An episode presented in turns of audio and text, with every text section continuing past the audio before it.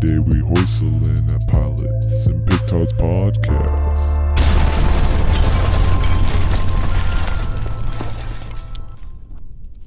Welcome to the Pilots and Petards podcast, the podcast with nothing much to do about aircrafts, but potentially everything to do with first episodes of a filmic series.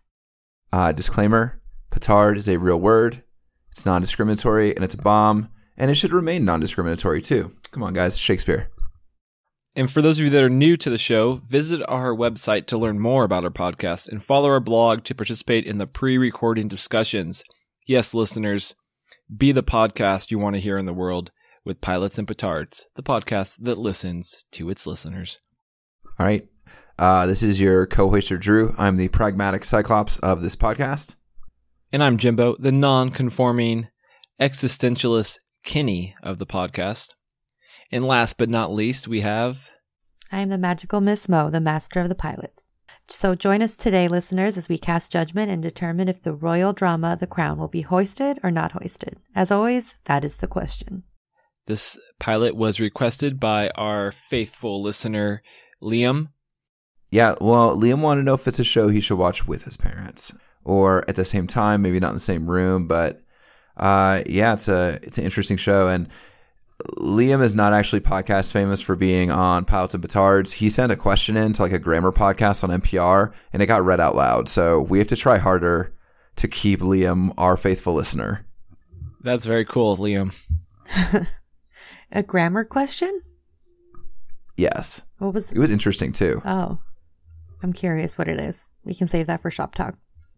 Shop Talk Yep. listeners, stick around to figure out what Liam wants to know about grammar.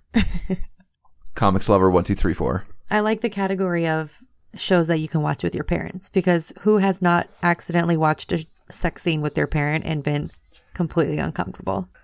It's like getting frozen, like in the headlights, like a deer. You can't move. It's just like you're like, oh, It's this is going weird. Poorly. Yep. So thanks, Liam, You for get used to it, Yeah. it's and it's always uncomfortable. uh, so should we jump into our backgrounds? What, what's y'all's background? We, I think it's safe to say that we don't have a background. Yeah, not a whole lot. This show also kind of made my list of like a show I could possibly watch with my partner, you know, my wife, and uh, it did not make it past the first 15 minutes of the pilot. Dawson's Creek is still going strong. Tori is in a deep, deep Dawson's Creek place. Oh, okay. Yeah. Anybody want to get on a Creek cast? Tori's available. How about you, Mo? What's your background on this show? So I saw one episode randomly because the this activist that was the first president in Ghana after their civil war or something came up and my partner's from Ghana so we wanted to just watch that episode of The Crown and it was actually really good. But that's not the that's the only exposure I had. So you didn't watch the first episode. You just watched like a random episode. We just randomly were like, "Oh, he's featured in this." I want to actually I feel like I'm not doing it justice. What was his name? Nkrumah. Kwame Nkrumah. That is a very cool name. Yes, it is. So I know I know what's going on most Petardar. that episode. So no, other than that, I only heard that it was great. Yeah, I heard this show was super boring, but in a good way. That's a really good way to describe this pilot in this show. I would whoever told you that was telling you some truth. Yeah, but I think most British dramas are like that. Not into the effing world. Not end of the effing world. Yeah, oh, there you go. See? All right, listeners, we have our two sentence summary. Wrap that up, B. Tune into The Crown to see what is poppin' with the royal family back in 1947. King George is deathly ill, and Princess Elizabeth, along with her newlywed Prince Philip, are about to take their first steps into the political world stage. That's literally all that happens in this pilot. And it's it's like 52 minutes long. And there's one nude scene and it's unexpected. When? What? Oh yeah, you missed when- it, Mo. when he wakes Philip up to- when he no when he wakes Philip up to go hunting. Spoilers. That's not a spoiler. If Is you it? haven't seen the Are we not about to the talk? Wait, It's I'm okay, very Mo. confused on what our mission is. Yeah, listeners, we are we are in between mission statements this episode. You know, you know, we're trying out some new things. Drew's Drew's trying to be snappier. It's not going well. Same. T- telling someone to be funnier is like very vague and very anxiety driving. Dance clown. Okay.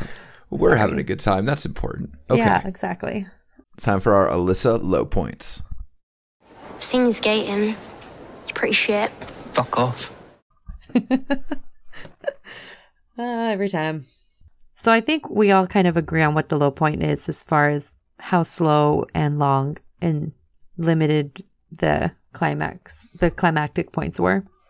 Uh, that's actually not my low point, Oh, but I can see that being many people's low point. do tell Jimbo what's your low point. My low point is a little different variation of that. I just don't give a shit about a single character on that show or their story. Not even Winston Churchill? Yeah, Winston Churchill was in there. He was Not even Winston Churchill's 84 year old about to die ass as well. He doesn't have cancer yet, but Jimbo. You love contrarian old people. You love them. I, I don't think I do. Like Winston Churchill was the ultimate contrarian old person. He was like, "I'm old and I'm going to say whatever I want." Oh no, I mean I envy them in a way, but I don't want to watch like I just don't care. Like I don't care about royal people, dude. I don't I'm not a big fan of white people, period, and let alone like the most spoiled and like elite of the white I don't really care for them either. Hey, it's not easy to have to learn how to ride a horse and fold your tea napkin in the right way and eat a crumpet with in 10 bites. Not get pissy when people are clothing you. Yes. and to, you know, hand your your rifle back while while you're waiting for a loaded one, you know, like that's Hand you a gently lit cigarette. God. And get like surgery inside of your palace. Wait, is this a spoiler? No, I think we are talking about the pilots. Get back on the mission statement. this is not the story that I want to see. Hmm. Yeah. I think I think there could be some cool historical context late like later on in that first episode. Uh not really. I mean like it's post World World War II, but it doesn't really touch on that at all. We know that when, when uh, that Churchill was just elected. We know that the king's probably going to die very soon. He's the stuttering king. Okay. Do you remember the last king of Scotland? No, the Last King of Scotland is not the movie you're no, thinking of, Mo. no, I meant the King's Speech. I meant King's Okay. Speech. There's a lot more torture in Last King of Scotland than No, no, I'm sorry. King's Speech. Mixed Okay. It up. That's definitely a, a black man. Oh, that's interesting. I had not made that connection, so you said something, Mo. yeah, Elizabeth's dad is the King's Speech guy. Oh, Remember, he he kind of stutters a little bit in this episode. I thought it's because he's about to die, dude. He's like No, because dying he's in like between t- t- words. To to today, Junior. does have a speech impediment in the movie The King's Speech, and let's base our history on movies because we're Americans. Um, yeah, maybe that's why he was telling it like all bad and stuff. Yeah, even in the opening scene with the wedding, he can't say the whatever he's supposed to say to like give Elizabeth away, so he has to go unfold his paper. Yeah, he's sick as shit. Mo. No, he's a stuttering Stanley. No, he's not, dude. He's sick. He's He about to die. stutters. He's coughed up blood. Wait, oh, but the, the flash forwards is like two years later, so you know he's he's He taking his coughed good up sweet time. blood before that speech. I he was know. in the know, but bathroom he was up stuttering. blood. And, and then the pilot pushes two years later. No, the pilot pushed more than two years later because because the boy wasn't born. The boy was like probably four or five. It went one year Yeah. later, Well, and then then it the- went even further. The it was dad is still there. 1953, so it was like six years. The dad goes and he puts the hat on and he's all you know crying and shit. Oh, It's true. Jimbo, I agree with you. The only thing I would say is I think the show does a decent job of telling you who's important and who's not important. I didn't get that confused. I just kind of started tuning stuff out. I will say this. I think that like the best character doesn't really make the appearance until like halfway through the episode. So I mean they throw a lot of stuff at the wall, but I don't know. I think the show does a decent job of letting you know who's important and who isn't. Uh, I mean, that wasn't my low point. You said the low point was that you had just tons of characters you didn't care about. No, my point. My no. I think you missed the emphasis of my low point. I did not care about any of these characters. Like, I don't give a shit about royal British people. Yeah, that's fair. fair. I think they were like slowly revealed who who the characters were, but that that wasn't my low point. Yeah, I, I just don't care about the story at all. I'd rather learn something different. Don't you think though that using like the royal family as a focal point, you can kind of figure out what the historical contexts are, like or the historical events that are happening around them, just by using them as the center of it all. Would you rather just read a history book? I'd rather just not know anything about the royal family. I just I thought it was kind of intense because like I also was sitting there being like, wow, these people are like so so utterly devoted to this idea and to these people. And then it was a foreign idea to me, but I think it was cool how the show kind of sold it. You know, like no one like winked to the camera, no one like batted an eye. So I didn't I don't understand that because also I don't really care that much about the royal family or royal people. Um, but I think it was cool how the show kind of conveyed it without making it seem pathetic. Yeah. What do you think about that? I I like period pieces like this. I can just look at their nice fancy palaces and their clothes. I like it. Those are nice clothes. Yeah, and like the cool camera when he gives her the camera, like thinking about what things like that looked like back in the day, like that was the most modern piece of technology. I think that kind of stuff is really cool. Anyway, what were, what was your low point, Drew? Same as yours, Mo. Um, uh, not a lot happened in these 52 minutes.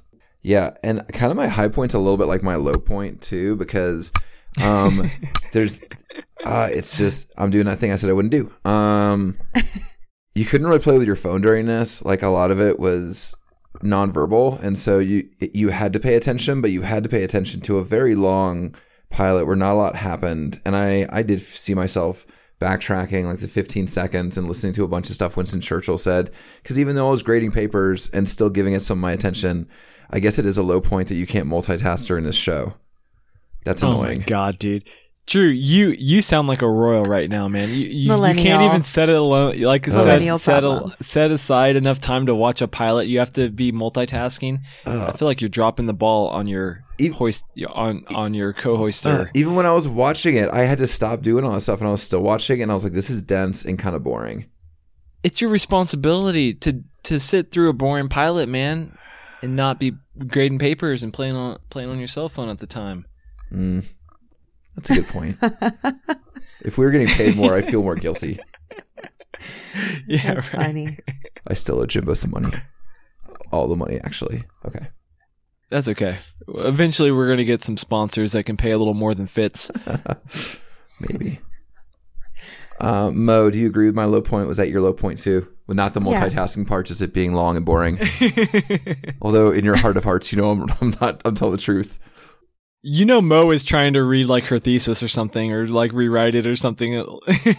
exactly. I'm like, as a grad student, I love a good show that I can be writing and doing things and just having in the background.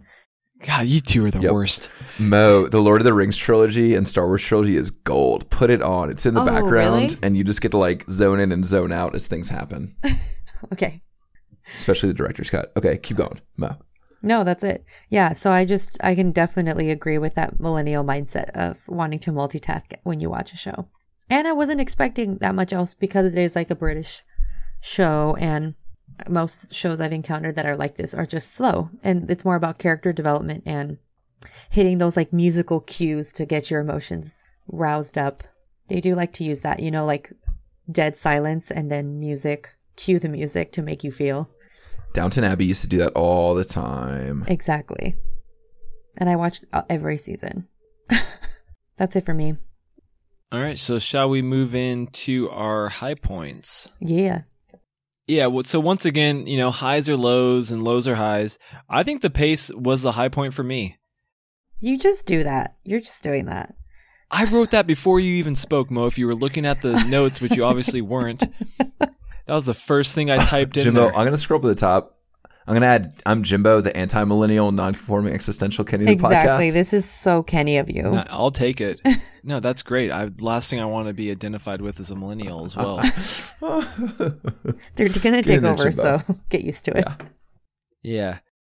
I'm not saying that I want all of my television at this pace. It's definitely a slow pace, but I enjoyed the slow pace. I I really enjoyed those aspects of a lot of silence, a lot of I would say like kind of cool shots as well, like a, like a lot of great visual storytelling. And I thought and and I'm going to call it a royal pacing. I I felt like the show like the pace of the show matched kind of the lifestyle of the royals. Like it was like a very like eloquent royalish pacing. Yeah. Like everything's so You careful. resent the Royals, Jimbo, though.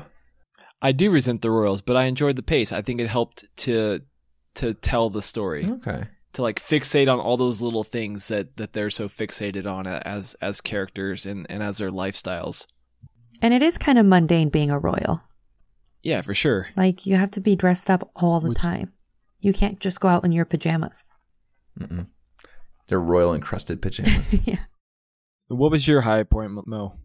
I really love I mean, I kind of mentioned this earlier, but I really love period pieces where they just are a reflection of the time and the outfits and especially I mean, obviously they're royals, so it's a more elegant lens of what it was like being alive in 1947. I'm sure if you went to out outside the country, it would be a different story. But I assume that the show is going to kind of take that that route and just show what it was like to be alive during that time. I think it's so interesting. I agree. It, wa- it was a great time period piece because the cars were there, the people's outfits. People were smoking constantly. Ugh, just Oh, that yeah, the stressed me out. smoking. smoking all over. Yes, light up. Even like the surgery Smoke. scene, how bar- kind of primitive it was, but back then that was the best possible medicine, medical attention you could get. What if the surgeons have been smoking cigs too? Uh, probably. Probably was. It was out in the open. There was like no sanitation. Yeah, it looked it looked like it was in a castle. It was. It was in the castle. Arthur oh, it Castle. was. Yeah, it was in the I know, castle. I know, but it, like it looked like a castle. It was just wild. But so I really just like getting those little moments and insights into those times because the people that set those set the scenes and do the the staging and stuff like that are they do their homework and they really try to make it true to form. Yeah, Mo. Um, my high point is your high point. Just the production values are great, and like, there's a lot of extras, and people don't necessarily think about like crowd scenes as indicators of like how much money you spend or how much attention to detail there is. But like, yeah, there's a ton of extras. That's my yeah, goal I in was like, life. this is a good sign. I want to be a paid audience so bad. Dude, they have that in New York City. You you were in the you were in the perfect place for that, man. Yeah, and Mo, I went to your house in Southern California, and we almost went to the Price Is Right, and you slept in. Yes, cover your face in shame. I was tired. Petards tossed across friendship lines Sorry. and time. You'll never live It's that okay. down. Dude, but New York, dude, New York hands out hundred dollar bills for like stand-ins all the time. Mhm. Oh, I need to get in on that. Mo, you'll get famous. You'll get discovered. It just looks fun. All right, Drew, we We we, uh, cut you off. The extras, I guess. I mean, you guys already talked about the other stuff, but just like there is so much production value and there were so many like vehicles too, you know, and when there's cars and um, extra people all over the place. It was cool. There's sets. There wasn't just like three sets they were all on. There was like lots and lots of exteriors and interiors. Um, I like what Mo was saying about how much research and thought they put into it. It was also a high, high point. Like I wasn't searching for it. I was like, whoa, this is cool. Like the scene when he's going through the in the train car and the country people are like, "Oh my god, it's the king." That was a ton of people and there was also they had to create a train that looked like a 1950 whatever train. there was also a ton of people in that wedding church and then the high shot they got from up above and then like the crowds outside coming in with the period cars it was cool like someone spent a lot of money on this show All right, and so now we're gonna move into our Crabman Award. Hey, Earl. Hey, Crabman. And for those of you new to the show, the Crabman is a character, usually not a reoccurring or main character, that gives way more than they take. Mo, do you have a Crabman? Crabex? I do. I just thought of it. And maybe she doesn't count, but the queen's well, she's the princess of the Princess Elizabeth's sister, who I don't get her, her name. I actually ended up having to Google her. Margaret, I think. I will definitely accept her as the a one who's bad at flirting Yeah, I was into her just on the fringe of the royal family and being the black Banging a sheep married and dude. sleeping with a married man and being so obvious about it and insisting that he come join their family for Christmas. And with the mom right there and she does it so cleverly and like in her hoity-toity way. I mean, Does she? the mom didn't know that know any better, but Elizabeth knew.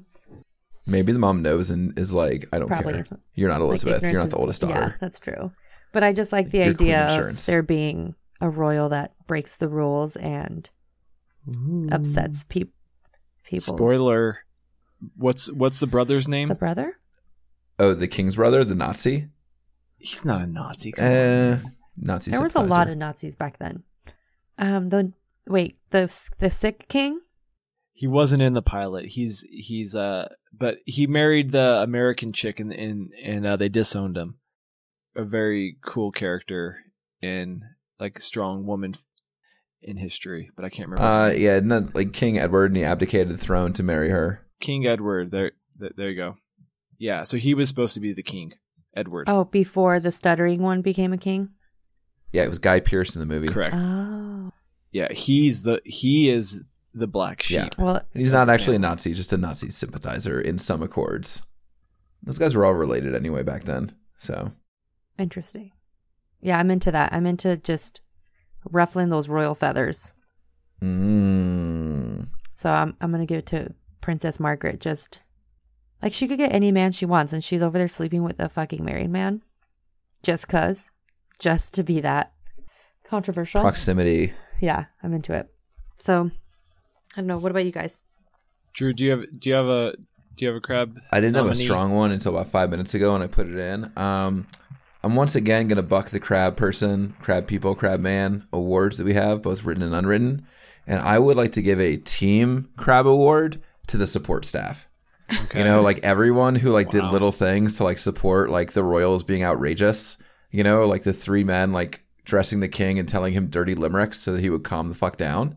And his royal man just like gently lighting a cigarette ever so slightly and then handing it to him. Like all of them created the ambiance and the atmosphere to like really show you like the mundanity of being a royal. So maybe maybe it's the support staff and we have a crab team award. oh my god, I hate that. it's fine. Tell me how you really feel. I'm gonna throw out mine, and mine is Little Charles. L- Little Charles just makes kind of really captures that that whole aspect of like his parents are gonna be such shitty parents. He he wants his dad to come play with him, and his dad is having a discussion with his with Elizabeth about how they're like whether they're gonna leave the kids to go do this the Commonwealth Go see the colonies and the people that they oppress. so she's like all about her duty and she wants to fill in this you know this role for for her father who's about to die. The husband he doesn't actually really care about the kids i don't think but he he more cares about his own career and like his own life. Poor little charles and oh my god i'm just summarizing. But anyways poor charles just captures like tragedy of of that relationship and just the actual like growing up as a member of the royal family. Yeah, it goes like duty and then family. I know she was like, "Oh, they're too young to remember that we'll just be gone for months on end." i know man. Isn't that so bad? Yeah, but that's like real like that's like the real stuff. I definitely said i didn't care about about this story but like that aspect like made me care about the story. I was kind of surprised at how much like they were hanging out with the kids because like most of the time rich people pay people to like watch their kids, and it kind of seemed like they were hanging out with their kids a bit. And I mean, maybe there's a whole bunch where they weren't seeing the kids, but yeah, I guess leaving them for nine months. Yeah, they weren't like ever with the kids alone though. I feel like there was always the staff or the help around, right? there definitely weren't any like like the kids were not the focal point of any scenes No, that's true. It's definitely Crab Man esque being a small part. Charles is gonna go marry Diana Yeah. and then cheat on her. It all starts there with his father being like, "Go away, I'm talking." It, yeah, that's where he wanted to grow up to give a big fuck you to his mom. Yeah, and his mom's gonna outlive him. Oh well. Um, think so? She's like, I get a last. Um, dude she's never gonna die man i had to look it up i was like is she still alive She uh, she's she ninety is still alive. She's gonna Yeah, live for at least she another ten great. years. her castle medical room i'm sure is a lot better than her father's I bet you it's remarkably similar. That bitch gets like cryogenically frozen every week. I bet. oh yeah dude Like we don't know the things that she's doing to stay young because we are not even allowed to. Just got rich Yeah, people dude. drugs. king george dude that guy didn't have anything in his besides like an operating table Wait, that was barbaric. Yeah, his medical rooms were just like brick walls, dude. Like there's nothing in there. Probably a bunch of mold and like, yeah, dude. Yeah, and also Prince Philip got back there and was just like looking around and no one said anything. They were like, "Yeah, walk walk back here, bro." Just like look at some stuff. I know. Jimbo, I'm I'm drifting towards you. You know, my support staff crab team award only came about five to ten minutes ago. Um, but yeah, I see I see a little Charles there. What do you think, Mo? Yeah, I like I like yours because it has it it is subtle and small, but the impact of what that scene meant as far as their relationship has ripples waves all the way down throughout the like the history and the life of Charles. It sent us down a whole rabbit hole talking about what Charles does when he grows up. I, I vote yeah, I like that. All right, listeners, I'm finally back on my game, man. It's been a while since I won in any of these Crabmen. By unanimous decision, Crabman going to Little Chuck. You should get like a little British sound. Like more porridge. I'm probably not going to do Okay. that, more but um, porridge. that's a good idea. Daddy, Daddy, Daddy, attention, please. Okay. You could probably get Stewie. You can probably get a quote of like a, Ooh. a, a thing of Stewie saying something. I'm going to teach you a, a skill, Mo, and then you can do these things as well. Mum, mum, mummy, mum. That would be a good one. You know it. Okay, listeners, I'm putting into this. Now we're moving on to our MVP. And this is, for those of you new to the show, this is our most valuable part of the pilot. Mo, lead us off. Uh, there, Mo. I gotta go with the OG gangster Winston Churchill. Ooh. Go on. I kind of forgot about how pivotal he was during this time in history. But, well, first of all, let me backtrack and say the actor who plays him, what's his name? John Lithgow. Yes, I love him. He's really funny. And he does. Dexter, what? God damn it. Oh, God. Why did I do that? Third Rock from the Sun, what? Uh, yeah. yeah, you know, that's another one. And Shrek. Lord Farquaad. Yeah. Lord Farquaad. Um, so I just think I always appreciate when people play such like significant people in history. I just liked his scenes, and I like that he was so wise and he knew he was always one step ahead of everyone. Like he knew that the king was sick bef- just by getting his medical record, and he surrounds himself with strong people. And I still can't tell that scene though when he when he appreciates this the like new young secretary. Was he a philanderer? I'm sure he was. Yeah, he probably was. he Yeah. Probably was. I don't remember. He had he had huge bouts of depression. That was one of his defining things. Oh, he was okay. I guess I should have looked him up a little bit more, but I do. I just thought he was he was a p almost a puppeteer of sorts in this scene, and then hi and then the first moment that he enters the the first moment that he comes into the pilot was for the wedding, and he purposely wanted to show up late, and then everyone stood up for him, and he knew everyone would be waiting for him. Like he almost outstaged uh, Queen Elizabeth, and I kind of liked that. That's cool. He was poking the royals. He was stirring that pot, Jimbo. We had talked about this in, in the past as well. Perceived power versus real power. Or not just that scene that Mo is, is speaking about, but the other scene with, with King George and Winston Churchill. Winston Churchill is the one with the real power. And it's funny how King George has perceived power. I mean, granted, like he has a bunch of pull within the country, but he doesn't really have the power. He thinks he does. He, he actually thinks that Churchill's like below him. Like he blesses him like, like that means anything to Churchill. And Churchill like plays the role. Like he understands the importance of, of the royal family as far as just like publicity goes. But dude, he knows he's the power. Like he's the real one. He's elected. The royals, it's just like a fade away from, from the past. Yeah, I would agree. Like, you know, Churchill's playing like that fun role of like he knows as much or more than the audience and he's one step ahead and like when he leans down to that kid when he gets to the wedding, he's like, Am I the last one here? Fuck yeah. So that was cool. I really like that performance, Mo. That's a good call. It was really well done. And I like that he he even had moments with his wife where he asked for her advice or ran ideas off her. I always like that. When they acknowledge the I woman with behind the man, you know? That is very cool. And it shows when King George asked, like when his doctor tells him who knows, dude, Churchill's wife knows, you know, like she's exactly. like, she's, she's a legit member. Like she's like a very powerful woman. She's one of the five people that know that this dude's about to die. That's like real marriage too. Like when you tell me something, like you're telling t- like Tori, you know, like that's like a really good positive relationship where like you are embedded by your partner and you know, you run really big things by them and they become like a person whose judgment you trust. So I also like that she scolded him at the wedding. She was like, shut, shut up. Like, you're embarrassing me. Like, quit saying whatever you want during the ceremony. Like, act good. That was funny. And that was real too. Because he was getting a little bit egotistical, but in like an awesome way. Yeah. I thought he was literally like an old man about to die too, because he's kind of like hunched over and walking all slow. So I, Yeah. I just took it as him being like the senile dude that was past his prime. No, they voted him out of parliament almost immediately after World War II. And then he roared back in like four years later and was like, fuck yeah, I'm back. And he didn't really accomplish that much the second time around, but still, you know, getting England through the bombing and the raids. There's a reason his ego is massive. And the whole room stood up for him. And they started singing. Well, were they singing the church song though? Did Or not they- catch it. They were singing something, and I couldn't tell if it was. They were singing, yeah, it was something. Yeah. No one sings for me when I come in a room, so no matter what, it's still impressive. Yeah. And my my MVP kind of connects with what we're talking about. And I thought the theme of duty and patriotism, which we kind of touched on, that's a concept and idea that I find so interesting is this duty versus patriotism. To me, it seems really naive, but the characters are just so into their duty and even the patriotism too, where it's just like me as a viewer in the 21st century, I'm just like bullshit alert but they are just so into it. yeah. It's because it's their entire identity. I know, bullshit.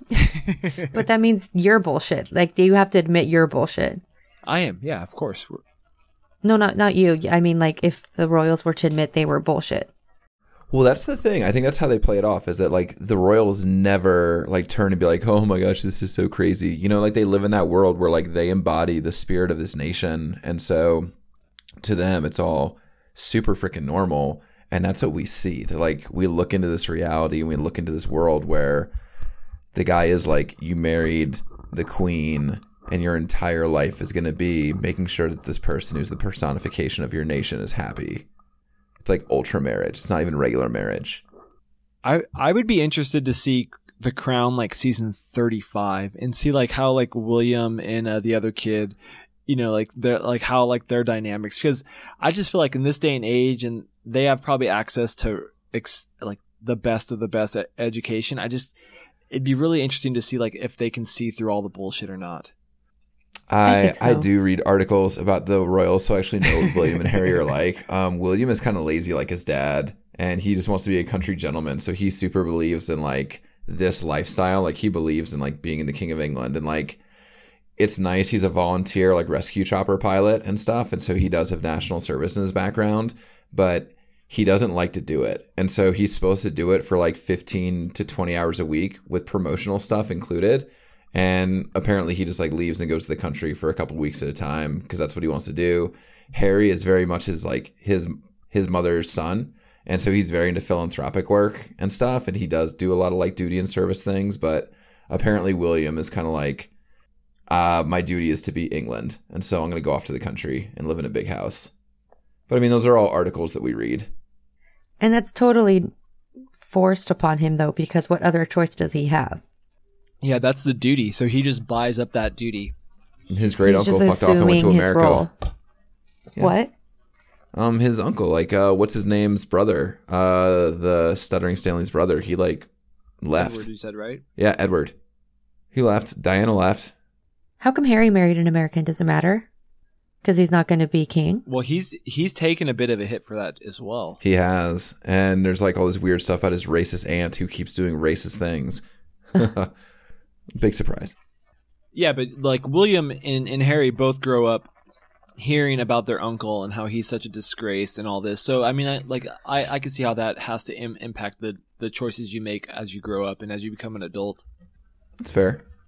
Because because Queen Queen Elizabeth in this pilot the pilot episode, she seems like just such a yes man. Like she's just gonna do whatever her her duty requires. And I'd be surprised if her grandchildren are gonna be like that. But it sounds like William might be. But it sounds like Harry kind of isn't, which is why he's my favorite. Remember how Hashtag like Harry life. everyone thought Williams was going to be the cute one? Now he looks like his dad.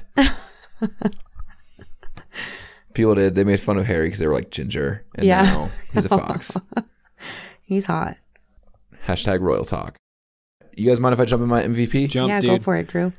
Um, I this is part of why I couldn't play with my phone or grade papers. There was so much good, like really intense, nonverbal and subtle acting. Um, it was a super long pilot, and not a lot happened. But some of the performances, especially anytime it was between Elizabeth and someone else, she just did so much with like so few lines.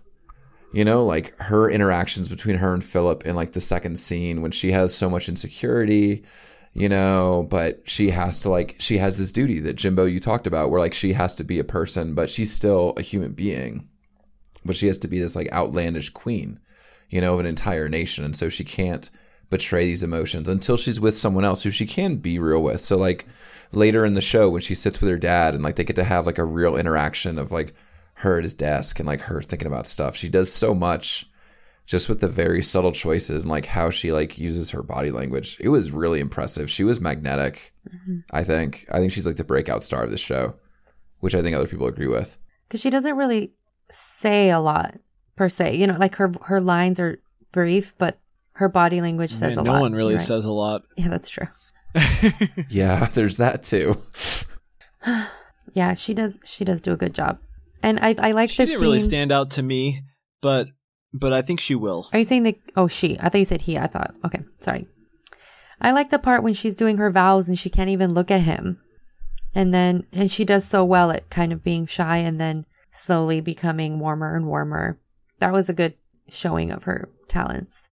And I just I think the two that like she's when she's sitting with her father, like it kind of works on two levels. Like it is like a daughter who doesn't get to spend a lot of time with her father, like kind of treasuring this time. But it's also her spending time and getting the advice from him from the only person who really understands her situation. Like she's gonna be the queen and she's spending time with the king and they're talking about like super real stuff.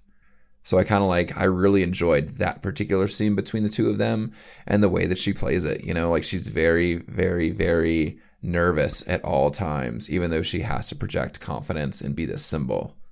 Yeah, and he trusts her, not her husband. Exactly. There's there's intimacy there. It's nice. Now I'm looking at pictures of Harry. That's fine. That's that's where the night's taking you. That's fine. So let's move on then.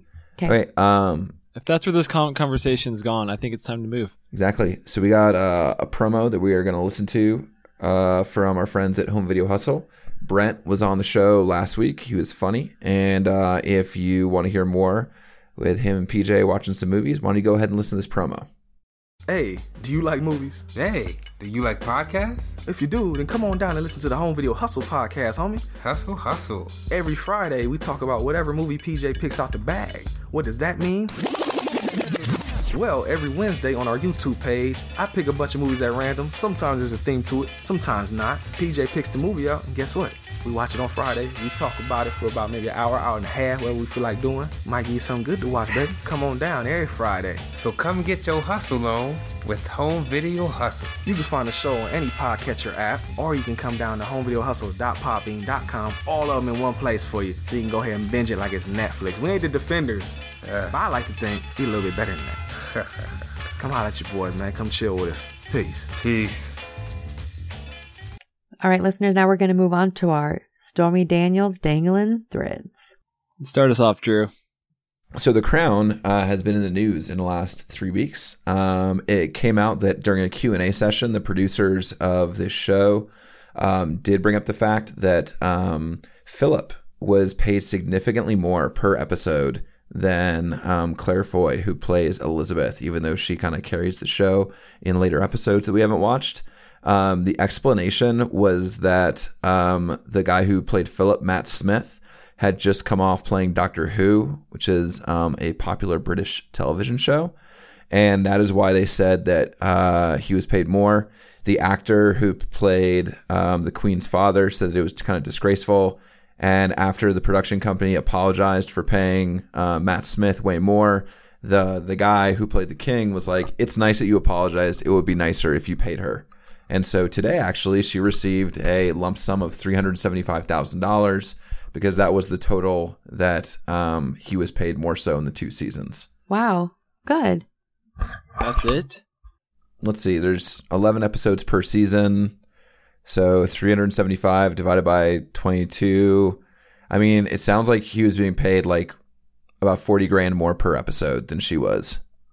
I mean, speaking in Hollywood Was it- terms, like that's not that big of a yeah, that's that difference. So that nothing to me. excuse of it being a Doctor Who is is it, it just doesn't hold up because that's an entire new series salary technically.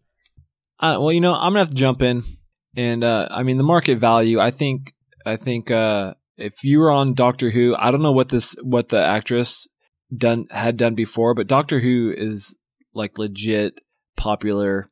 So I, to me, that seems like a reasonable. Like that guy has a name that's already established. So yeah, established names get paid more.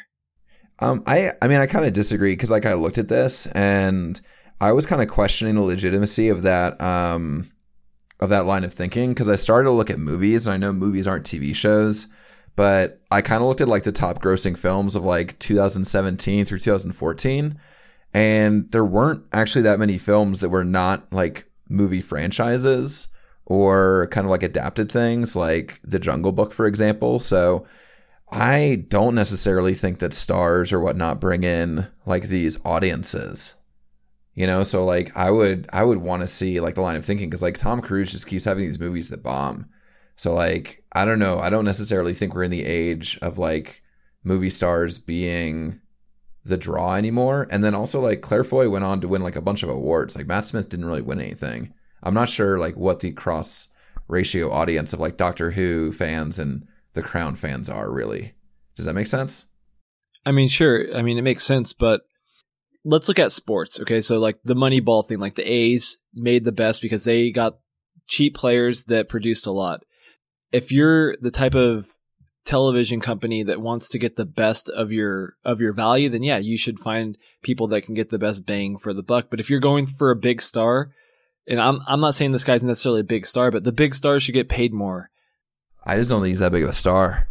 Right. I don't know if he is or not, but to me, if she's get if she's winning awards, then she should get a raise. That's for sure. Like she should re- redo her contract or find a new show.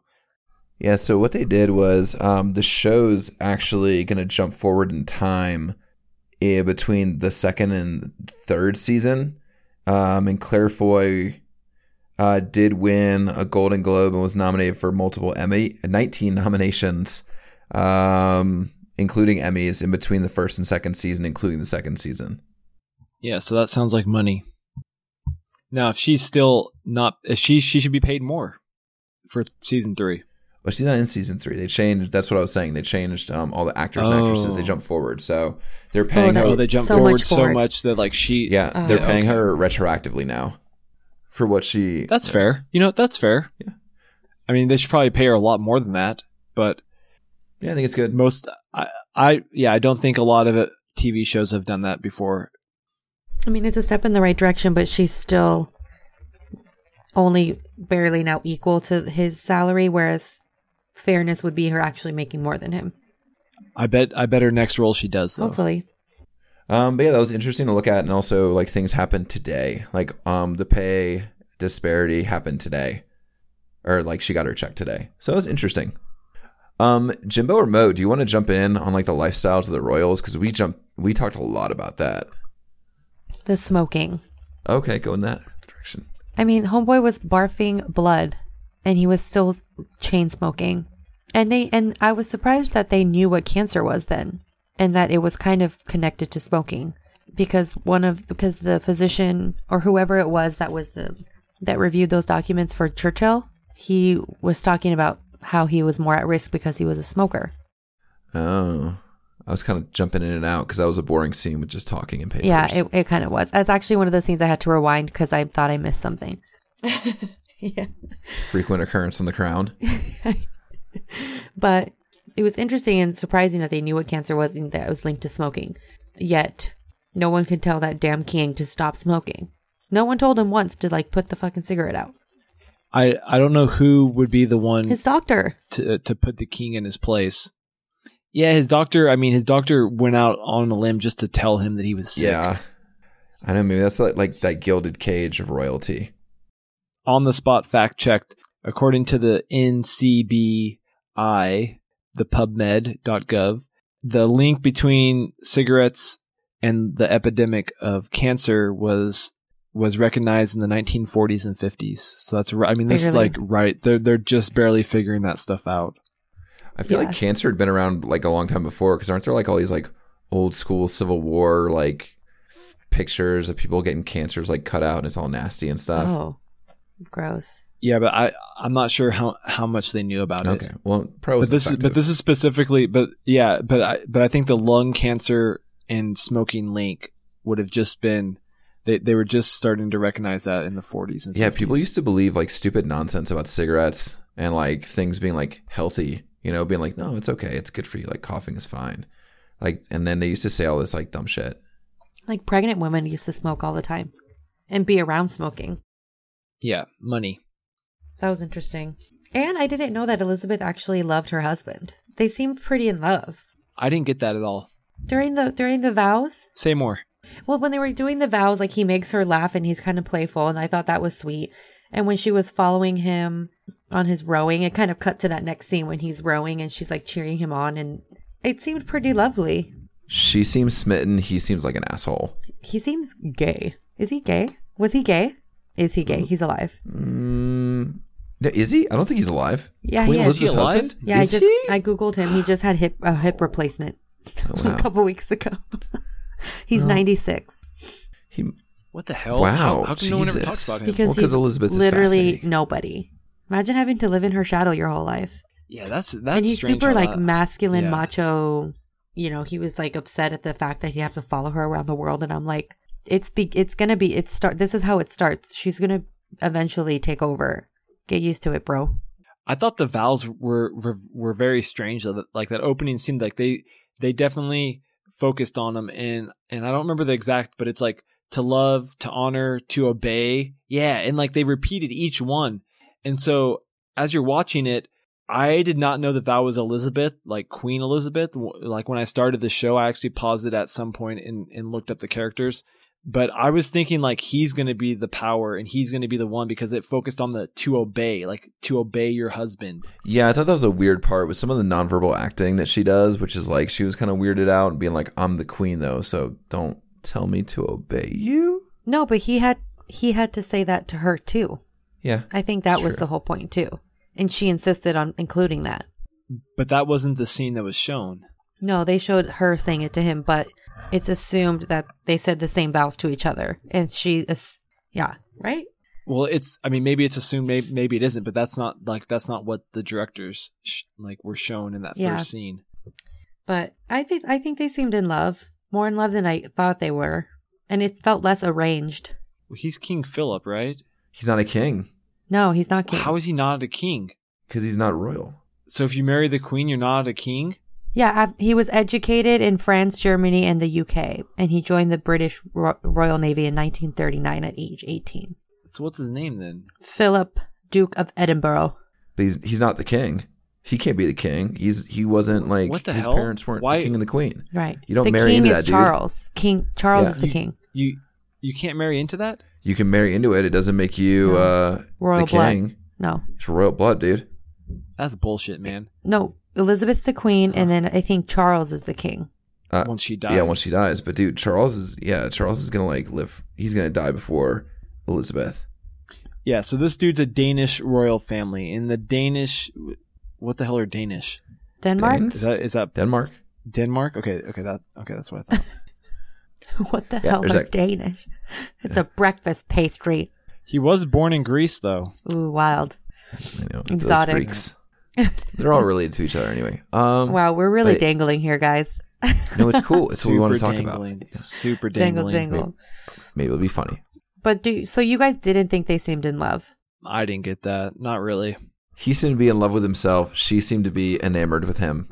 You, you know, okay, so let's so let's talk about this. They they start the pilot off accepting him as as being the you know the prince, and then they go into the wedding. I mean, they're like throwing you like right into the mix. Like like we have no idea like what their background is or anything like that. So like, and nothing's really happening to kind of push dynamics of the different characters and like their different relationships. It's that royal pacing. I man. thought it made it interesting for like fu- future watching. I guess. I mean, I think it was a choice, you know, and I think that they kind of led with their strongest foot, which is let's show off our production values, let's show off a big set piece, let's, you know, we're we're serious about the money we have, so let's throw that at you. I mean, I think the opposite of that point would have been if they'd had a long set piece introducing everyone, and like talking about it, that could have been boring. I mean, it was kind of boring no matter what.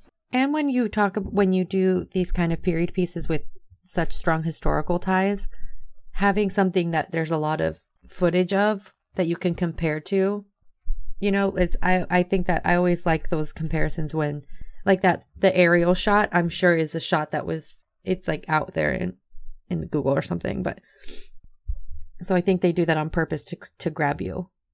I can't believe Prince Philip is still alive. He's 96. still thinking about that. This was definitely for like British people, I feel like, because I feel like most British people know this history and probably know exactly the context, you know, the time frame. Whereas me, I really needed something like even like with the Wonder Years or the second episode of Firefly where they just give you like a brief little, you know, they play a song and they do a little slideshow and all of a sudden you're like you're completely embedded in the context of, of the show. And this did not do that at all. And I feel like for an American viewer that doesn't give a shit about Royals, that could that could have been a low point for me. I will say my roommate is actually British and she watches the show and she was I was talking to her about it before getting on air and she said she didn't know anything about the Royals and she learned a lot from the show. Dude, why isn't she guesting? She could have. I know, right? We can Jimbo get her loves on. accents. but Should may- I- should I go maybe grab it's too many her? accents this time. I don't know if she's sleeping. I don't want to wake her up. Yeah, it's, it's not that late, but yeah. Um, I think I think more than just like a British audience, I think it's a prestige drama audience. Like some people like really fancy costumes and like you know really dry storytelling. So I think it's more that audience, which is out there. It's like a PBS audience, I suppose. I love PBS. You would, Mo. Who doesn't? I like PBS. Then why don't you like The Crown, Jimbo? Because it's a Netflix original. I don't care about the Royals. Okay. I, I still don't care. Oh, cool. Um, what else you guys got? I didn't really see much to dangle my you know my interest this week. I have been a bit off of my game for those of you that care about about my personal life. I just I just moved. I drove from Tucson, Arizona to New Brunswick, New Jersey in 49 hours with two bouts of tourism, 3 hours in Nashville and 3 hours in DC. So I mean like I'm I'm still recovering from that. And he didn't even go see the National Portrait Gallery. Oh, He didn't even I know. know to see it next time. I had no idea what it was. Oh, sorry, we're still on air. I can't. I can't roast you. save it for the shop You talk. can. yeah. Uh, all right. So should we move on to watch or rewatch? Let's move. Yeah. And now, ladies and gentlemen, the moment before the moment we've all been waiting for. Watch or rewatch. Go ahead, Mo. I will definitely keep watching. Maybe I might. I'm getting a little bit more free time, so I might actually watch another episode tomorrow. Definitely. Mm. Like Okay. eighty percent. Watch some Supernatural. I almost wanted to keep watching it when I watched the first hour, but I was really tired, and I was worried it might skew my opinions for this for this recording. So, but yeah, I thought it was good. I love Good period choice, voice pieces, voices. Jimbo has wandered into second episode territory, and it has led to many a petard. Right. It did, yeah, man. Didn't go well. Things got contentious on air. Jimbo, how about you? No, don't care. Not gonna watch. All right, all right, Fair. straightforward. Um, I'm so again. Tori is deep, deep in the creek. Um, and so if she decides to come up for air, she's still watching. she's she'll she'll gobble. I thought she quit. she man. did came quit, back, and then huh? she Good- came good- back. Good, yeah. for her. Well, apparently season two is like the petard of all Dawson's Creek seasons, and so once she just skipped ahead on season two, season three is just like tearing it up. So there have been like multi-episode nights. Um, things are thrilling at the uh, at the Drew and Tori household with Emma. So I might see maybe between seasons three and four, if Tori wants to take a break, I might see if she wants to watch. I would watch the first episode again. But I'm with Mo. I just might watch the second episode. It's kind of nice that you have to watch the show. Um, that you can't play with your phone. That like you really have to stick with it. And so I I would like to reward that. It's kind of like when we watched One Punch Man and there's subtitles. Drew me in. So I think I might watch it. Mo, you should watch it, Mo. That eighty percent of free time you're getting. Twenty minutes. It's it's a good twenty minutes. It's only 20? Yeah. Okay. Yeah, dude. I know. I got to watch it. It's pretty high up there on our quest for the best. Yeah, it's up There's there, a, there's a crab man in there too. Um. So yeah. One of our co-founding crabmen. Yep. All right, so we got that. You know, we have uh, two kind of maybes and a no. And now, ladies and gentlemen, the moment you've all been waiting for to hoist or not to hoist. That is the question. Mo, what's it going to be? I'm not hoisting. I can't hoist the queen. She'll hear me. She'll come for me. She knows when you're asleep and she knows when you're awake. She's Santa. She's related to Santa. Um, yeah, no, I'm not hoisting. I liked it. I want more beautiful royal outfits and royal dramas and royal pace. I love the royal pace.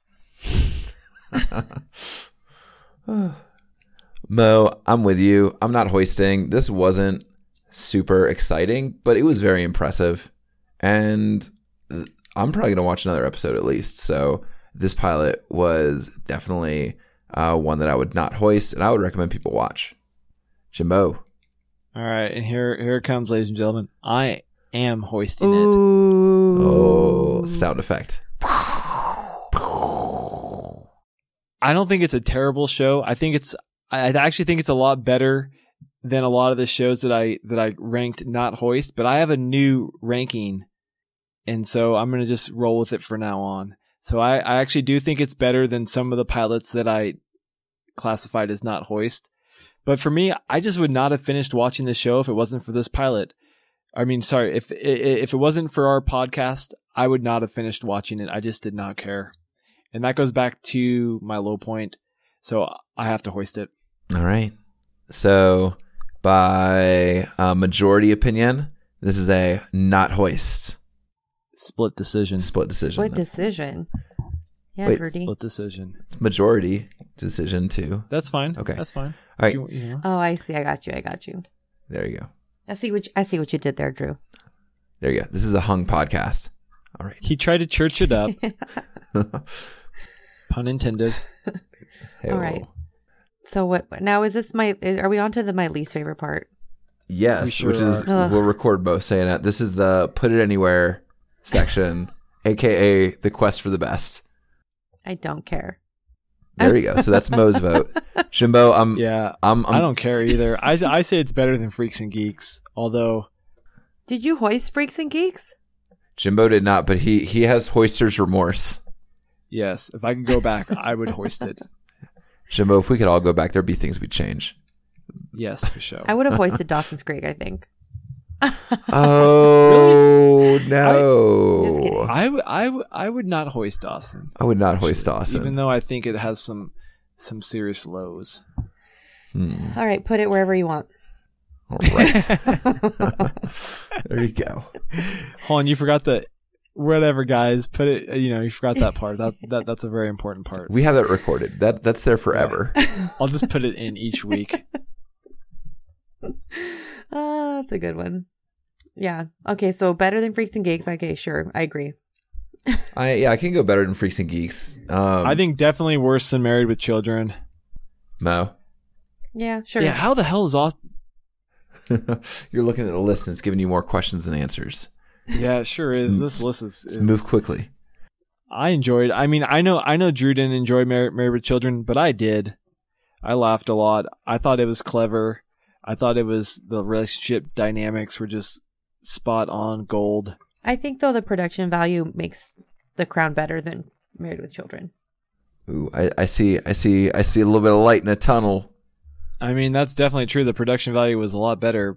It's not. It's not enough to you know to swing me, but I mean, if you want to compare production value, South Park has the lowest production value of all time. It's true. I was gonna, I'm not saying I'm not saying we should do that, but I was, I was gonna say, what, what a podcast we are if we're sliding the crown between South Park and Married with Children, making that distinction, I think it should go above Married with Children. and below South Park. sounds like Yeah. two against one. All right, then that's that's the show that we are. This is the crown. That the crown man. is better than Married with Children. Ah.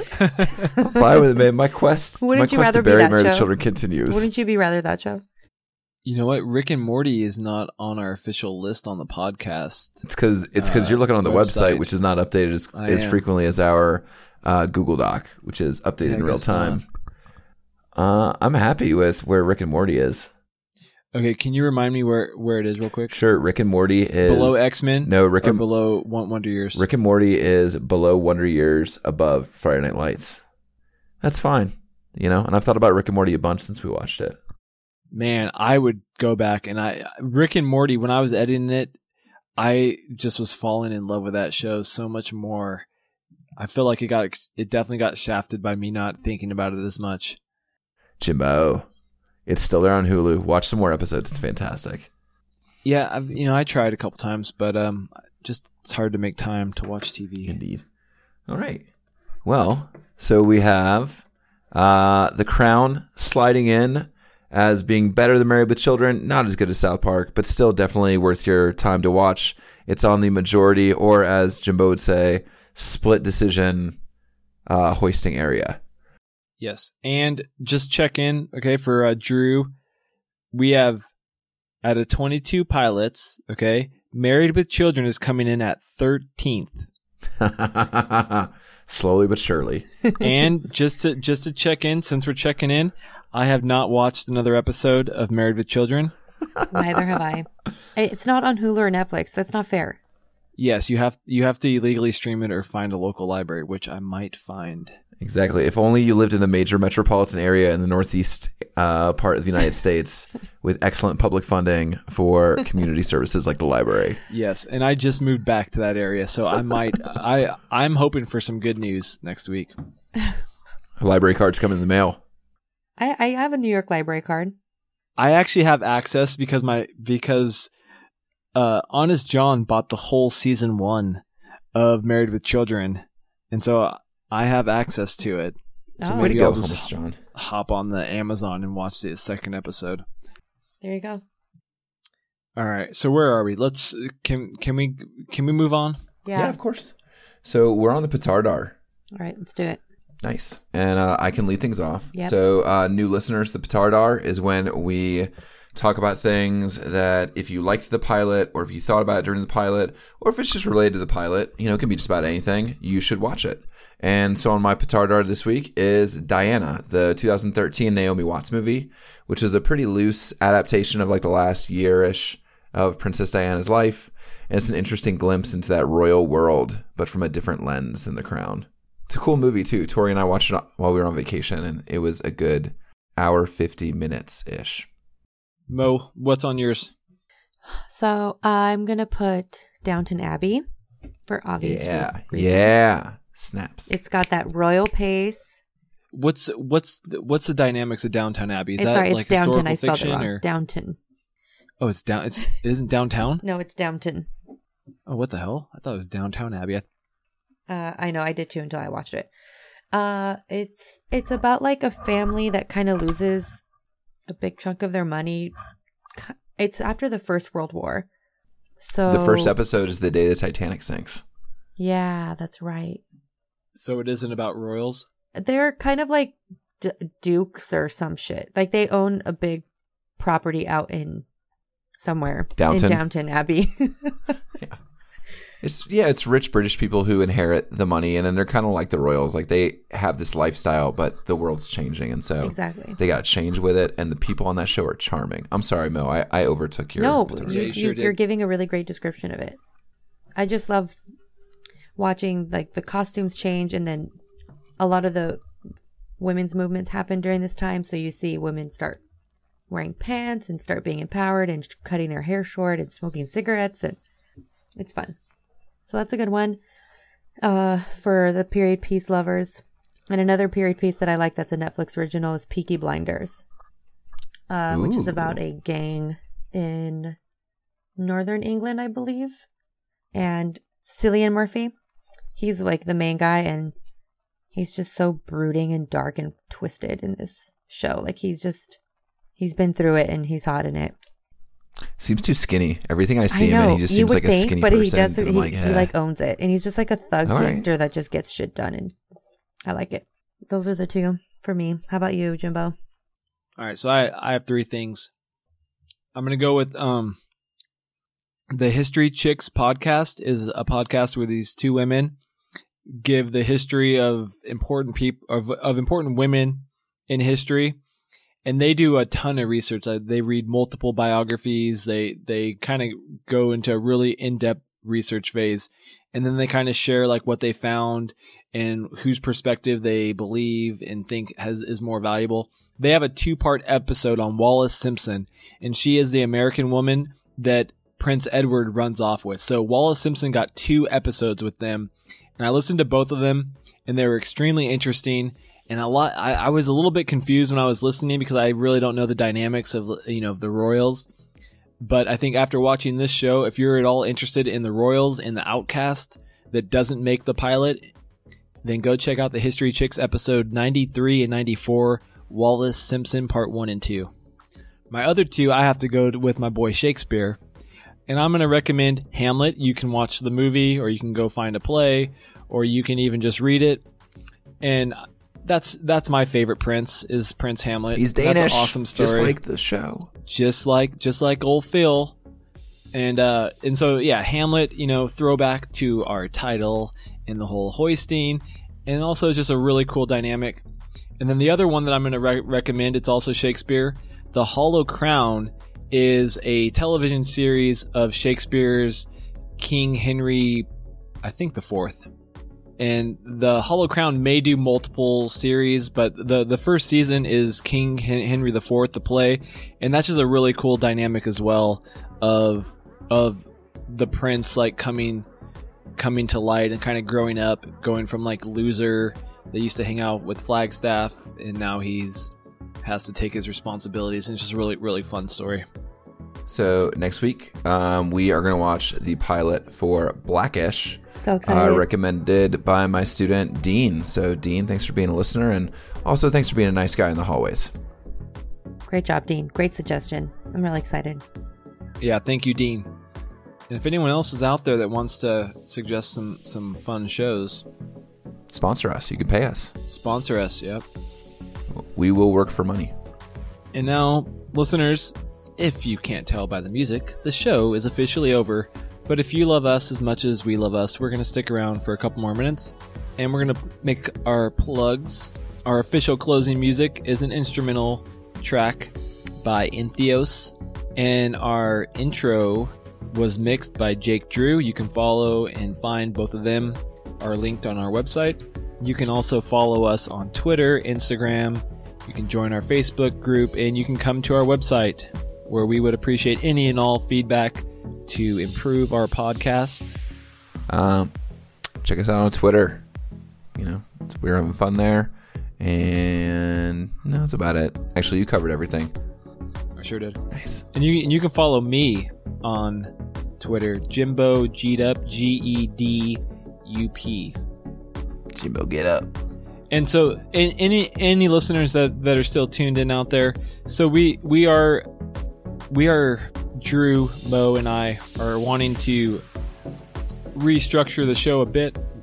And so, if you have any specific feedback on either what you think we're doing really well or what you think we can uh, improve on, I would definitely appreciate that feedback. You can give it to us publicly on our website, as I already mentioned, or you can give it to us privately on, on Twitter or Facebook or something. And if you're one of those close buddies where you can just text us, and you know you can text us as well. Yep. There's a there's a few buddy buddy subscribers. There's the people who are subscribers who might become buddies. You know, who knows? Who knows where life will take us? Internet friends. Yeah, cool. This is an interesting episode. Kind of we're in flux. I don't know. I'm gonna be interested to listen to it. Jimbo, I tried harder to be funny and comment on things, but again, it's hard to. Yeah, you can't just try and do and stuff. try and be I know. funny. No, I know Yeah. it's it sucks. It's weird. Mo Mo tried that to make was us not my feedback, but yeah, that was, that, that was Mo's Okay. sensitive feedback. Oh, what? I said that to everyone, including myself.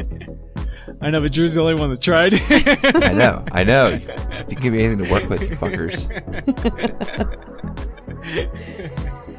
so anyone that's still out there, if you want to, if you want to help support us, listen to any podcast you haven't listened to, and get people that you think might listen to us to listen to us. Get people that you think might listen to us in the future to listen to us. and give us feedback. Well, what's up? I had my last my last day of class today. Oh, awesome! though. That's- Whoa. Yeah, dude. My Sweet. last class ever. Schools Out forever.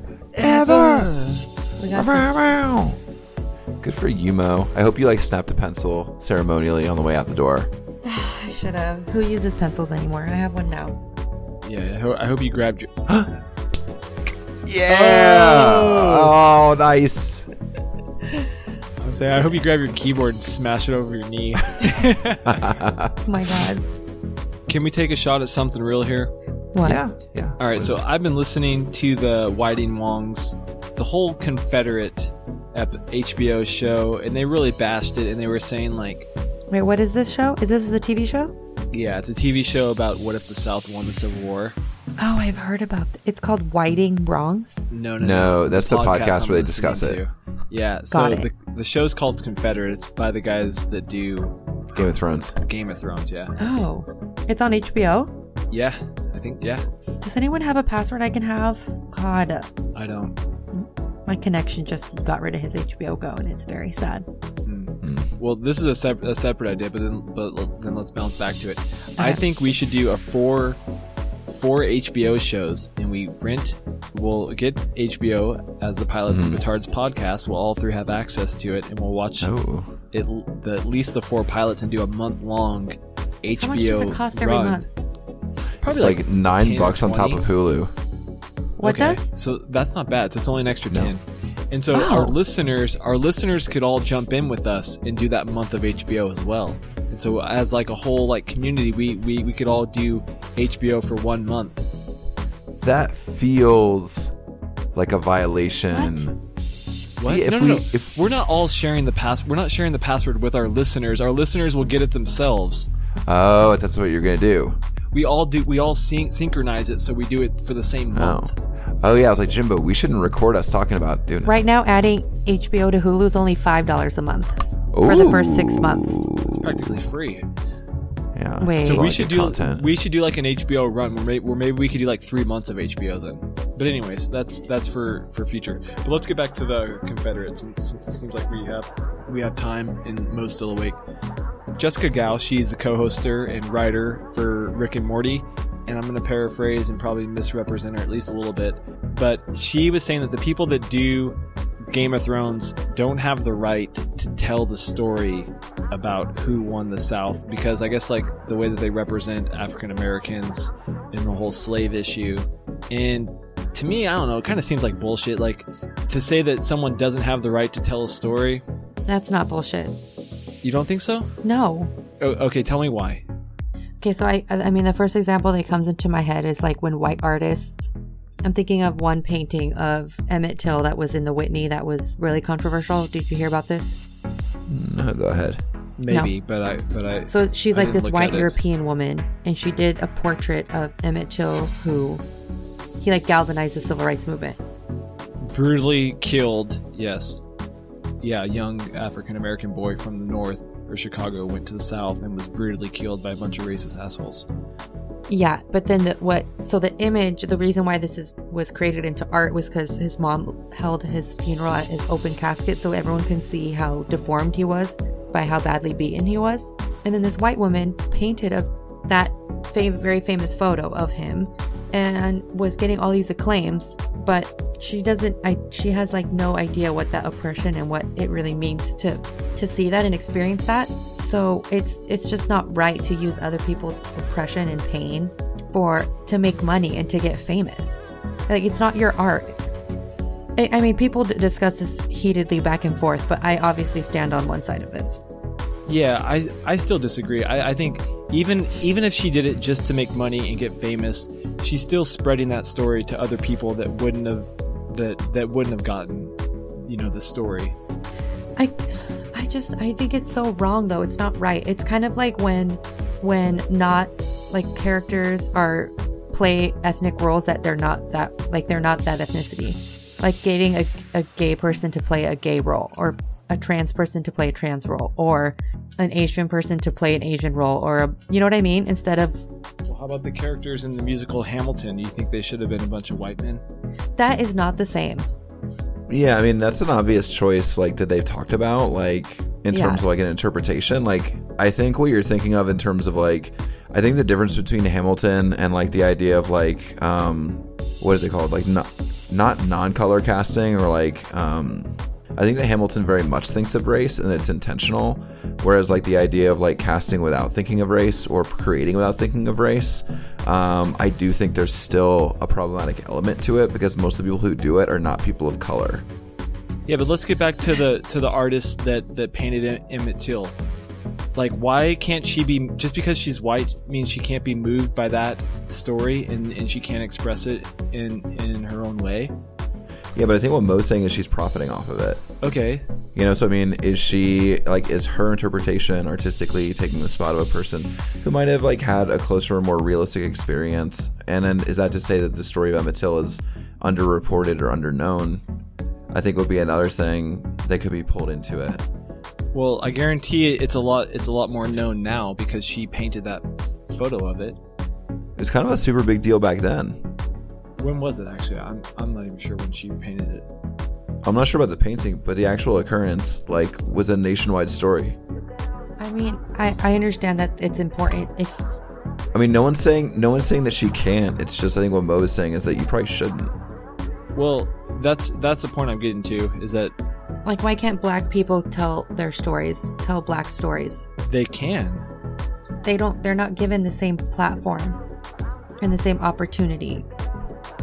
And that's just like a general bias, and especially in the art world. In this, case- I'm not saying that's not true. I mean that's that's true, but just because that's true, that means a white person can't ever do any art that has to do with. kind. I mean, kind of, yeah, because it that's the only way that's going to make create spaces for black or for any communities that are historically oppressed to be able to tell their own stories. If we keep allowing oppressors to tell oppressed stories, then it's never going. Nothing's ever going to change. So actually standing up and saying, "No, I refuse to even go to the Whitney to see this because this is wrong." You know what I mean? It's kind of just protesting that as a way to end it. I mean, yeah, I support protesting, but I, I don't see how how someone can decide who can and can't tell stories. But that is a protest, and like the people who can Yeah, decide who fine. can and can't tell stories are every single one of us. And if Mo wants to like not support that artist with her money, and if she wants to express herself and say that you know she feels like it's morally wrong, she's not saying the person can't. She's just saying that she thinks they shouldn't. And I mean, I kind of think that's where like the HBO like showrunners come down. Like again, like they can do that. They have a lot of clout. They have a lot of power. You know, they're coming off the biggest TV show. It just probably wouldn't be the best decision in terms of their interest and like the atmosphere now. But even the atmosphere like 20 years ago, like we don't need a rehashing of the Civil War, and we don't need a retelling of what would happen if the South would win. Like there's a lot of that out there in like a lot of different media. Well, isn't it- it's based on a book too? It's, it's not like it's like alternative histories and what would have happened in the Civil War is like huge. Like it's what a ton of people do, and in my opinion, I do think it's still a glorification of the Confederacy and the idea of like the lost cause. Yeah, I guess I kind of jumped the gun because I didn't wait to hear what where these what these guys these directors' stories are, but I just feel strongly about. I mean, I don't think it. I don't think it matters what their stories are. I mean, I'm not interested in watching the show. I'm not going to watch it. I care less. But mm. my like my thing is who decides who can and can't tell something. I think I think anyone, regardless of your race and privilege, if you're moved by a story or an event, why can't you write about it? I mean, like I mean, just because cer- certain people have been oppressed in for a long time doesn't mean just because you're a person of privilege you can't. But if you're an artist and you're moved by something, I think you have every right to make a story or make a piece of art about it. I it just it just creates this way of viewing art and viewing history and viewing all these stories through a white filter. Always.